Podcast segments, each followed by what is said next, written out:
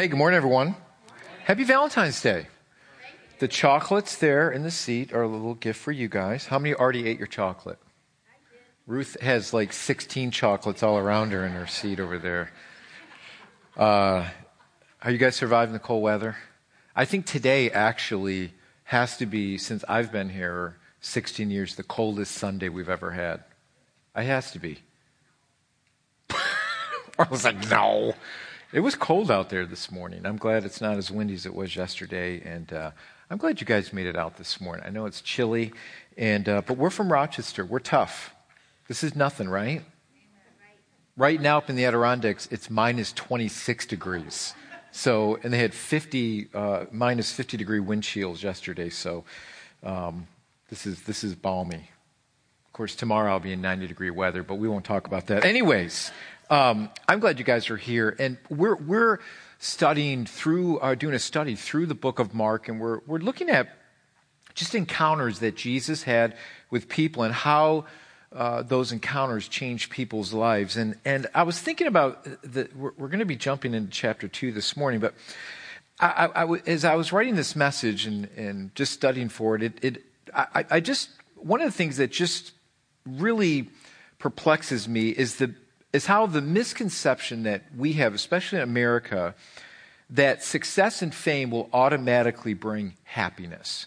And I was thinking about that last month when the lottery went to over $1 billion, and it was just pandemonium. Everybody was talking about it. It was like, what would you do with $1 billion? And I would tell anybody that, man, if you buy a lottery ticket in New York, you know you're only going to get $10 out of that. So don't even waste your money on it, because by the time they take all the taxes and everything else living in New York, you don't get much of that. Even if, I think you have to get $8 billion just to get back $1,000. But anyways, I was thinking it's just a frenzy of this idea that money or success is going to bring automatic happiness. And I read these articles about the truth behind actual lottery winners. For most, this is what they said. They actually said their lives have gotten worse. And for most, they would have spent, this is the majority of people that have won the lottery, they would have spent most of their winnings in the first 5 years. In the first 5 years. Stories of broken marriages, of those who won millions now living from paycheck to paycheck, having to deal with family handouts. For some, the pressure was so much that, in fact, it even led to suicide. I actually read of one couple who won the lottery. They moved to a very upscale neighborhood in their city, and they threw a big 4th of July celebration and invited all their neighbors to come. Not one neighbor came because they felt like they didn't earn their wealth. So it just goes to show you that not all the time, whether it's money or fame, I think we can buy the lie that it will make everything okay, and we know that it doesn't. So what's the problem?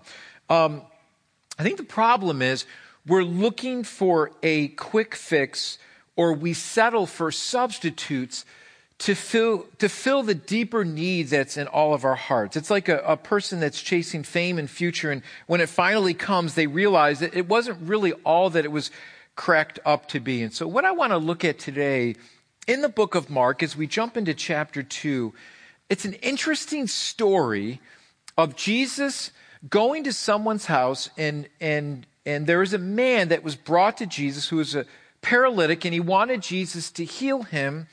But what Jesus does in this story is not what you think he would do. And I want to really dig deep into this story, because what we're going to see in this story this morning is that Jesus goes to a deeper place in this man's life than just his healing. And for all of us sitting here this morning, I want you to realize that Jesus wants to go deeper in your life. And I think many times we settle for cheap substitutes. We think that this thing or money or a better job or all these things are going to fix something that's deep in our soul, and it's going to make us happier. And then when we get there, we're not as happy as we thought we were going to be. And I believe that only Christ can heal or go to the deepest places in our hearts and lives to satisfy our deepest needs. And that's what we're going to see in the story today. So if you've got your Bibles, turn to Mark chapter 2. We're going to look at the first 12 verses, or you can look at the screens there.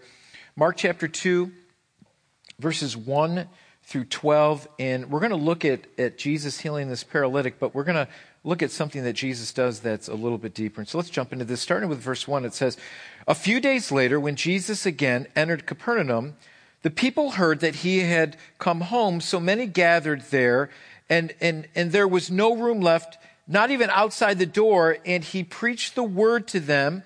Someone came bringing him a paralytic and carried by four of his friends. Since they could not get to Jesus because of the crowds, they made an opening in the roof above Jesus after digging through the roof." They went through the roof.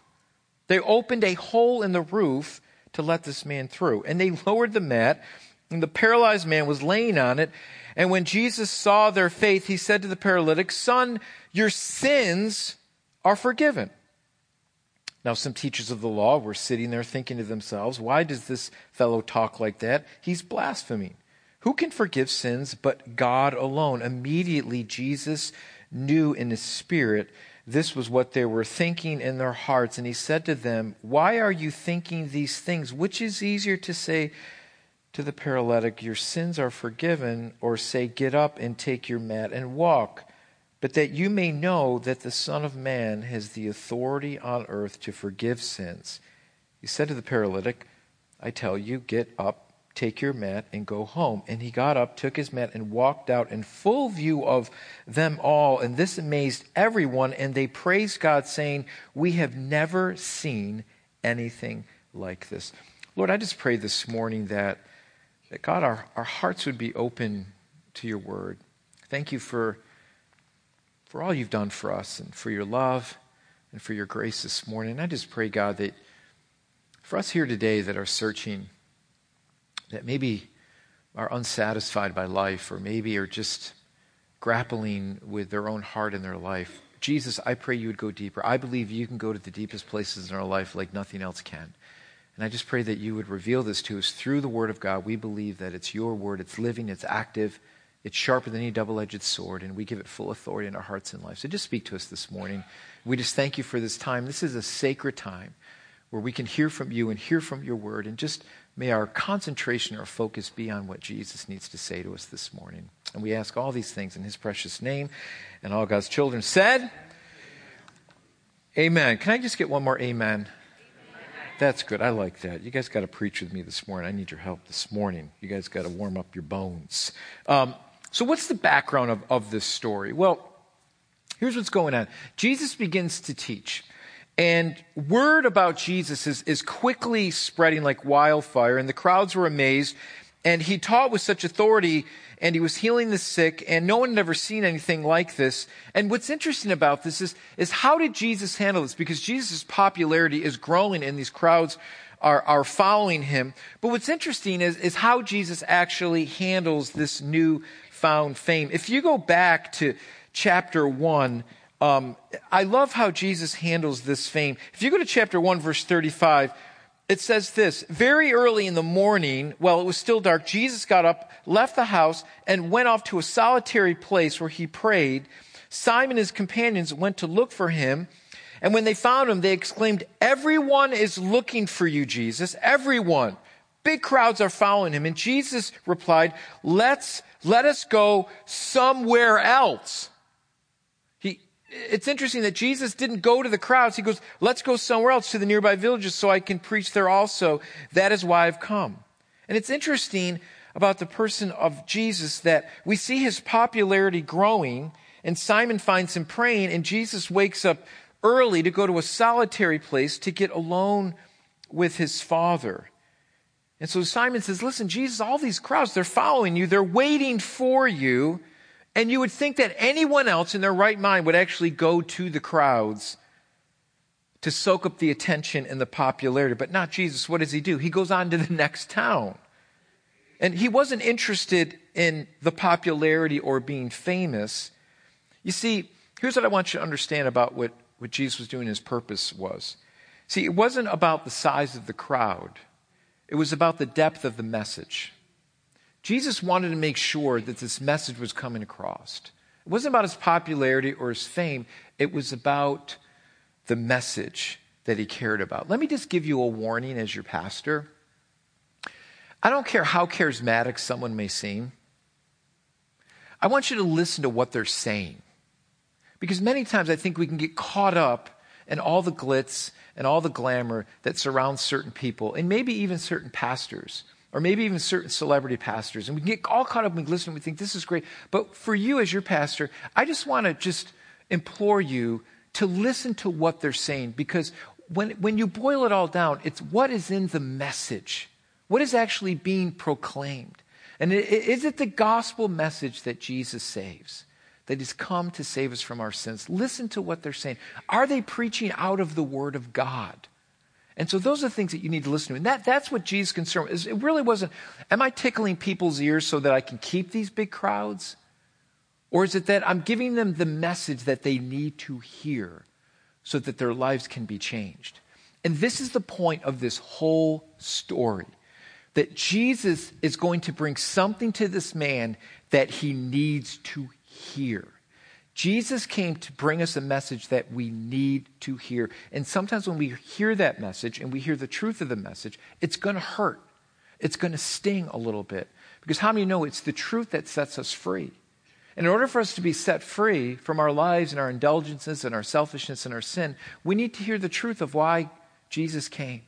And so this is the purpose of Jesus and his message, that it wasn't about the crowds, it was about his message. It wasn't about the size, it was about the message. Yet the crowds kept coming. And so what happens is, a couple of days later, we read in the passage here in Mark chapter 2, that Jesus is in Capernaum at a house, and it's packed, and there's no room, and people are outside, and they're listening to Jesus preach, the word of God says. And all of a sudden, here comes someone through the roof. Now, if you can't get through the door, we always use the roof, right?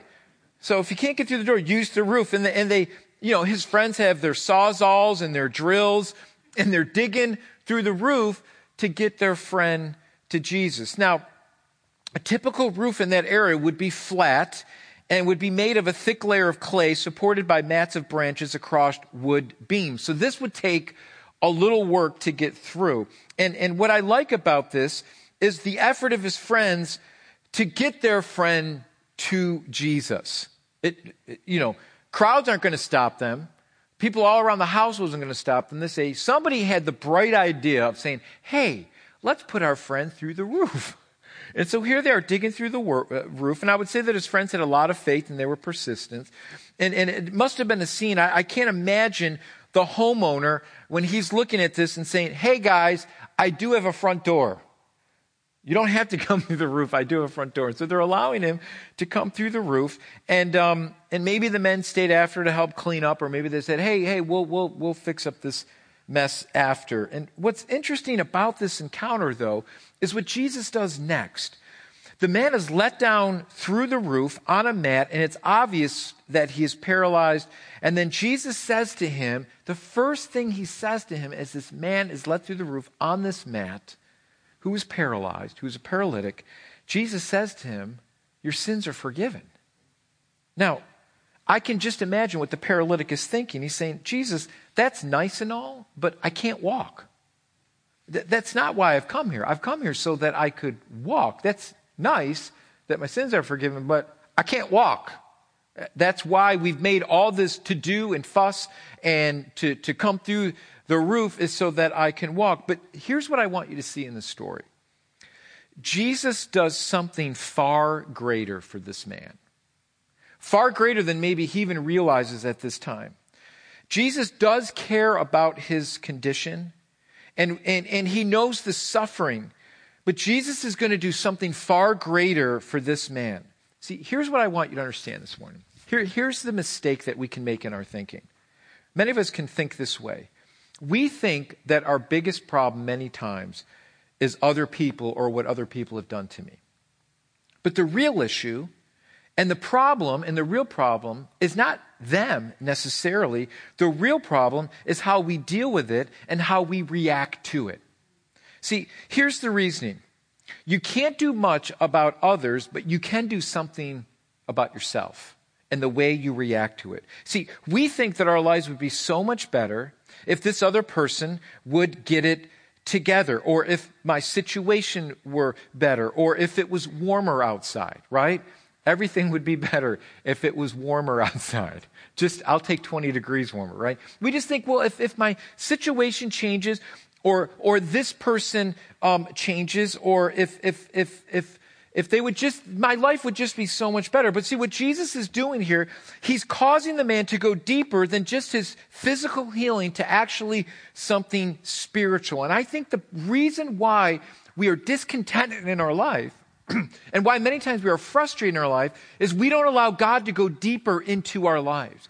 We would rather just blame someone else, or we'd rather just kick the can further down the street, or pass the ball further down the street and just give it to somebody else or blame somebody else without allowing God to do something deeper in our heart. Maybe, just maybe, God is using that situation or other people that irritate you, right?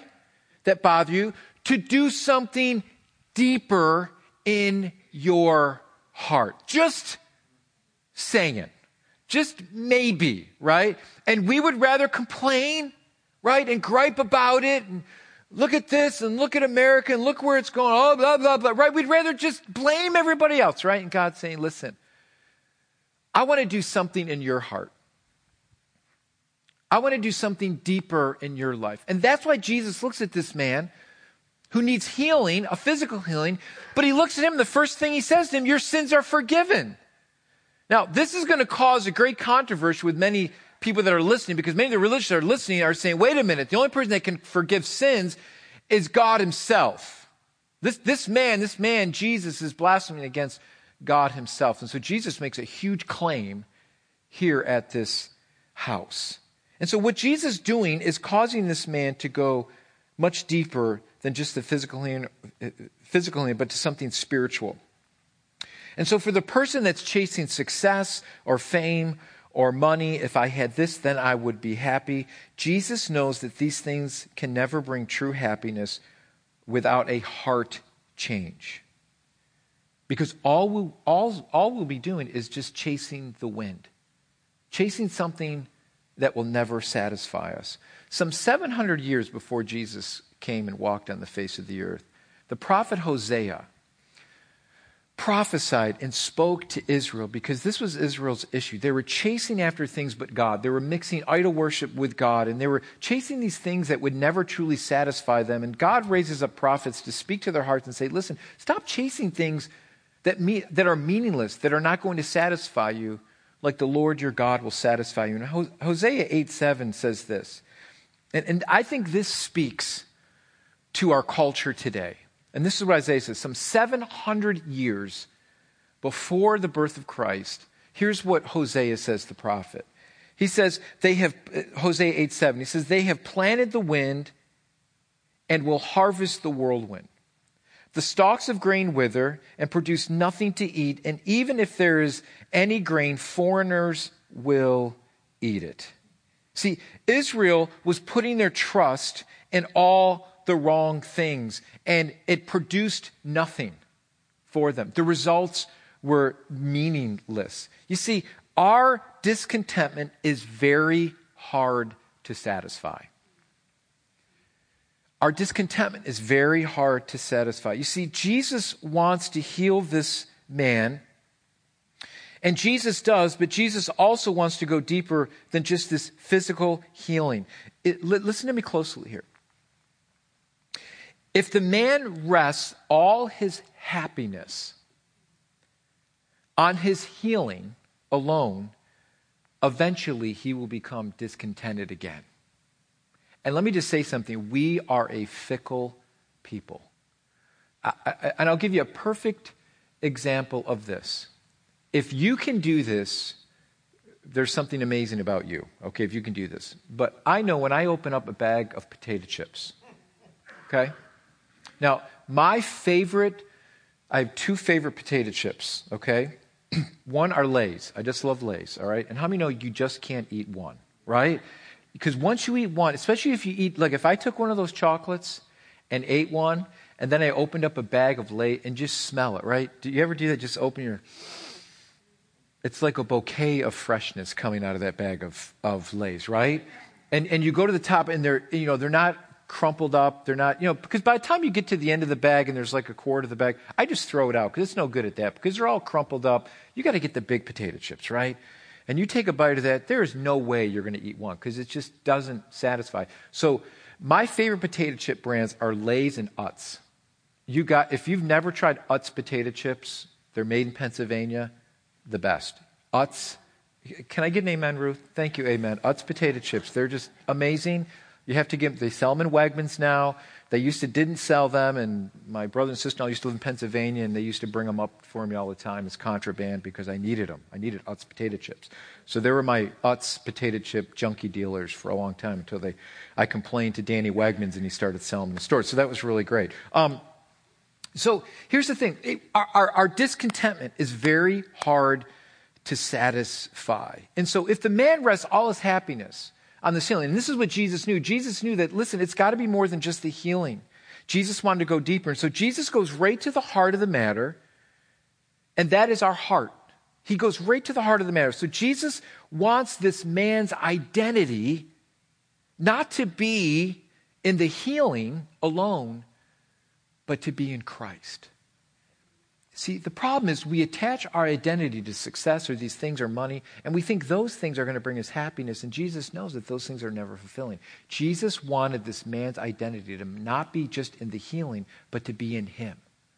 That Jesus is the one behind the healing. We have to have Christ in order to fulfill everything in our lives. Otherwise, the things that we do in our lives will lack satisfaction.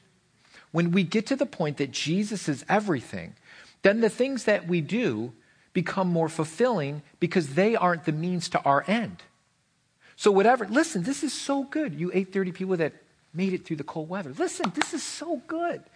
Because if Jesus is everything to us, then life becomes so much more fulfilling. Because those things don't have to be the end all to my identity. So if I lose my job or I change job or these things happen, I'm like, you know what? Jesus has something different for me. He has something better for me. I'm not worried about it because my identity is not in that. My identity is in Christ. Jesus wanted this man's identity to be in him. See, we can even have this misconception even about church. We can say, well, I'll go to church now to fix something in my life. I'll do something religious. Things aren't going on in my life, so I'm going to go to church to try to fix them. Now, we all know going to church is a good thing if it's the right motivation and the right reasons why we go to come with the family of God, to worship God, to celebrate the ordinance of God. Those are all good reasons to go to church. But if I'm going to church, and church is the only reason why I'm going to try to fix something in my life, and I'm not going to ultimately please Christ, I think this religious action is going to help me in my life. We've got it all wrong. Or when we're going through difficulties in our life, it becomes the only time that I pray. And what we can end up doing is we can actually use church or use prayer, but never get to Jesus. We can use those as a substitute to say, once I go and I do these things and then my life gets back to normal, then forget church and forget prayer. But we never get to the deeper thing or the thing that's behind church, the thing that's behind prayer, and that's Jesus. We've got to go deeper. And so what Jesus does is he says he wants to get us over these cheap substitutes that can never truly fulfill us. And so what happens is if we use these cheap substitutes, once we get over our issue or our problem, we go right back to pursuing our own needs and our own wishes. Jesus didn't want this to happen in this situation. See, Jesus' grace desire is that we deal with the deepest issue in our life. And so Jesus says, what's the bigger miracle here? Is the bigger miracle the healing or his sins being forgiven? And Jesus asked this question to the religious who are thinking, how can he forgive sin? Only God can do that. And so what Jesus is doing is healing this man of actually the bigger need. The bigger need was that his sins are forgiven. That was the bigger need. Yes, the healing was important, but the bigger need is to go deeper to his heart and to his life and that his sins are forgiven. So when Jesus says that, this creates a huge firestorm. When Jesus says your sins are forgiven, what Jesus actually is doing is saying, you have actually sinned against me because I'm God. Ultimately, our sin is against God. And so by Jesus forgiving the man, Jesus was actually claiming to be God himself. I'm not just some miracle worker. I'm not just some another person, another man that God may work through. I'm actually God himself by forgiving your sin, by going to the deeper need. And so Jesus was not only healing people, but he was claiming to be God. And so what did Jesus tell these religious people? He goes, I'm more than a miracle worker. I'm actually the Lord of the universe. And so Jesus knew by saying this word, this would be the irreversible step towards his death. And by forgiving this man, the sins that Jesus forgave would ultimately cost Jesus, and he would ultimately pay for this man's sin upon the cross and give his life for him. And so Jesus knows the biggest need was to be forgiven. So here's my question for us this morning. My question is, are we going deep enough, or have we settled for a cheap substitute? Are you chasing something and not really feeling satisfied? And I really believe this is an identity issue for a lot of people that are following Jesus. The identity issue is we're trying to attach ourselves to things in this world to satisfy us. And what happens is it becomes this endless pursuit. And once we reach it, we've got to go to something else to fulfill that need again. It's this empty pit that can never be fulfilled. And Jesus says, I want to be everything to you. I want you to come to me. And then I want you, once you come to Christ and you give everything to Jesus and you say, Jesus, you're my identity now. And no matter what happens in this world or in this life, I know that I'm forgiven, that you forgive me of our sins, that you pay the price for my life upon that cross 2,000 years ago. That's my identity. So no matter whether people forsake me or leave me, it doesn't matter. You told me that was going to happen. But I know that I'm in you, that you will never leave me or forsake me, that nothing can separate me from your love, which is in Christ Jesus. And so my identity now becomes Jesus. And now when my identity becomes Jesus and my satisfaction is in him, life becomes a whole lot better. I look at life a whole different way now. The things that I thought used to satisfy me don't really satisfy me that much anymore. And so, and then life becomes more enjoyable because now you put those things in the right perspective.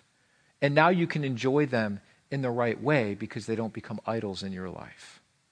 Because God wants us to enjoy our lives, doesn't he? He wants us to enjoy the good things in life. But he doesn't want those good things to become ultimate things. That's what an idol is. It's when you take a good thing and you make it an ultimate thing. And so for Jesus, he didn't want the healing just to be the ultimate thing and then go back in his life and say, oh yeah, there's some guy, yeah, oh, 4 or 5 years ago that came, my friends let me through the house, and yeah, I even forgot what the guy's name was. Jesus didn't want that to happen. He wanted to go much deeper. There's a great story in one of the Narnia books. If you've ever read any of C.S. Lewis's The Chronicles of Narnia, there's a 7-book series in The Chronicles of Narnia. My son Colby loved those books, and there's one book in that series called The Dawn Treader, and there's a great example in The Dawn Treader about God going deeper into someone's heart. And I love C.S. Lewis and his writings. Just he was an incredible writer. And let me just give you this example today as I just close. In C.S. Lewis's book, The Voyage of the Dawn Treader, there's a great example of God needing to go deeper into our lives. And there's a story of this boy named Eustace, and he's a real pill. And nobody likes him, and he doesn't like anybody. He's just a real pill, and nobody likes this boy. And what happens is he finds himself on the boat of the Dawn Treader, taking a voyage of a lifetime. And the boat stops on an island, and Eustace wanders off and finds himself in a cave full of all these riches. And he thinks, this is it. This is the $1 billion lottery. I hit it. This is it. And so all of a sudden he becomes very happy, and he thinks that because he can become rich, that everybody is going to like him. that he will pay everyone back, and he thinks that this is the answer to all his problems. So he's happy. And so what he does is he falls asleep in the middle of all these riches, but he doesn't realize that in this cave is an ugly, horrible dragon. And when Eustace wakes up, he now becomes that ugly, horrible dragon. And he's doomed because he can't get back on the boat, and he's going to get left. He's too big. He can't go back. So he's doomed. And so then he falls into this sense of hopelessness. Now, later, Aslan, the lion, shows up. And if you've read any of the Chronicles of Narnia, he's a type of Christ in the Narnia series. And so Aslan, the lion, leads him to a pool of water, and he tells him to undress and jump in if he wants to get rid of this ugly dragon outer skin. So Eustace understands this to mean to take off the dragon skin. And so what Eustace does is he bites, he pulls, and he realizes he can take off the skin, to only find out that under this layer of skin is another dragon skin. And he tries again and again, only to realize the same result. And finally, Aslan says, "You're going to have to let me go deeper. You can't do it on your own." And recounting the story later, this is what Eustace tells everybody that happened. He says this: "I was afraid of his claws," speaking of Aslan, "and I can tell you, but I was pretty nearly desperate now. The very first taste he made was so deep that I thought it was going to go right into my heart. And when he began pulling the skin off, it hurt worse than anything I've ever felt. And when he peeled the beastly stuff right off, just as I thought I had done it to myself the other three times, only then hadn't it hurt. And there it was lying on the grass, only ever so much thicker and darker and more knobbly looking than the others had been. Then he caught hold of me and threw me into the water. It smarted like anything, but only for a moment. And then I saw I turned into a boy again." See, here's the thing. Like Eustace, or the paralyzed man, or the person looking for success for the answers, we think that these things are going to be our Savior. And like Aslan, Jesus needs to claw deeper into our hearts. Our deepest desire is not the main problem. Wanting to be healed, or wanting to succeed, or for Eustace to be accepted, these things can never really heal us or save us or make us truly happy. You see, we need a Savior to do that for us. See, Eustace needed a Savior to change him and to go deeper. And at the end of the day, Jesus needs to be our Savior. And I don't know where some of you are here today. Maybe you're here today and you're kind of walking on the fence with really jumping in to allow Jesus to be your Savior. Maybe for you, the relationship with God is more of just a church thing, and it fits you really well, but you really haven't allowed Jesus to truly come into your life and to truly change you. Maybe for some of you here today, you're frustrated today because of what life has dealt you. Maybe you're here today and you're thinking your past is holding you back, some of the regrets that you have, some of the guilt, some of the bad choices that you've made, and you're holding it back. Maybe you're holding it over someone's head. Maybe there's a lot of bitterness and anger towards someone else in your life that's a chain that's keeping Christ from going deeper in your life. Listen, Jesus has got to have everything. He's got to have everything. And it's not this part-time relationship that he desires with us. He wants a full-time relationship that he says, "Listen, you've got to dive in with me. You've got to take a step of faith and let me do the healing, and actually give this over to me and trust me with your life." You can trust him. And the thing that I like about Eustace is that he trusts Aslan to go deeper into his life. He trusted him. And until you trust Christ with your very life. Let me just say this. Your life is going to be dissatisfied. And I think for some people, they're like, well, Pastor, I've tried church, I pray. Why aren't these things working? Because you're using those things to be a quick fix in your life. And those things, if you just do them within themselves, are not going to fix the deeper problem in your heart. Only Jesus can do that. And so allow Jesus to go deeper. And what I want to do today is we just close in song. I just want to make this just a time where we just get along with Jesus. I love the words of the song At the Cross. And there's a phrase within this song that we're going to sing. It says, there's a place where sin and shame are powerless. And the song just sings about at the cross, at the cross, at the cross, everything changes. My sin, my shame, my guilt, all those things are washed away. They become powerless. They no longer have a grip over our life because of what Christ has done for us. So I want to pray, and what I want to do today, just it's still early. It's cold outside. It's warm in here. What I want to do is we sing that. I'm going to just open up the altars today. If you just need to come and just pray and just seek the face of the Lord and just whatever that thing that you need to lay down, if you need to allow Christ to go deeper, then don't allow this time to bypass you today. Whatever the Lord's dealing with you, just come and just worship and just give that thing to the Lord. Just spend time with the Lord. We're family here today, and that we worship and we pray together, and we're here for each other, so that we can see God do all that he can do within our hearts and lives. And that's the purpose of today. And so I want us to stand today, and I want to pray for you, and let's just sing this unto the Lord. And if you feel so led today and you just want to come and pray, I'm going to invite you to come forward today and lay whatever thing you need to lay at the foot of the cross today, and allow Christ to go deeper in your hearts and life. Let's just pray today. Lord Jesus, we just come before you now. And Jesus, we just pray that you would go deeper into our lives.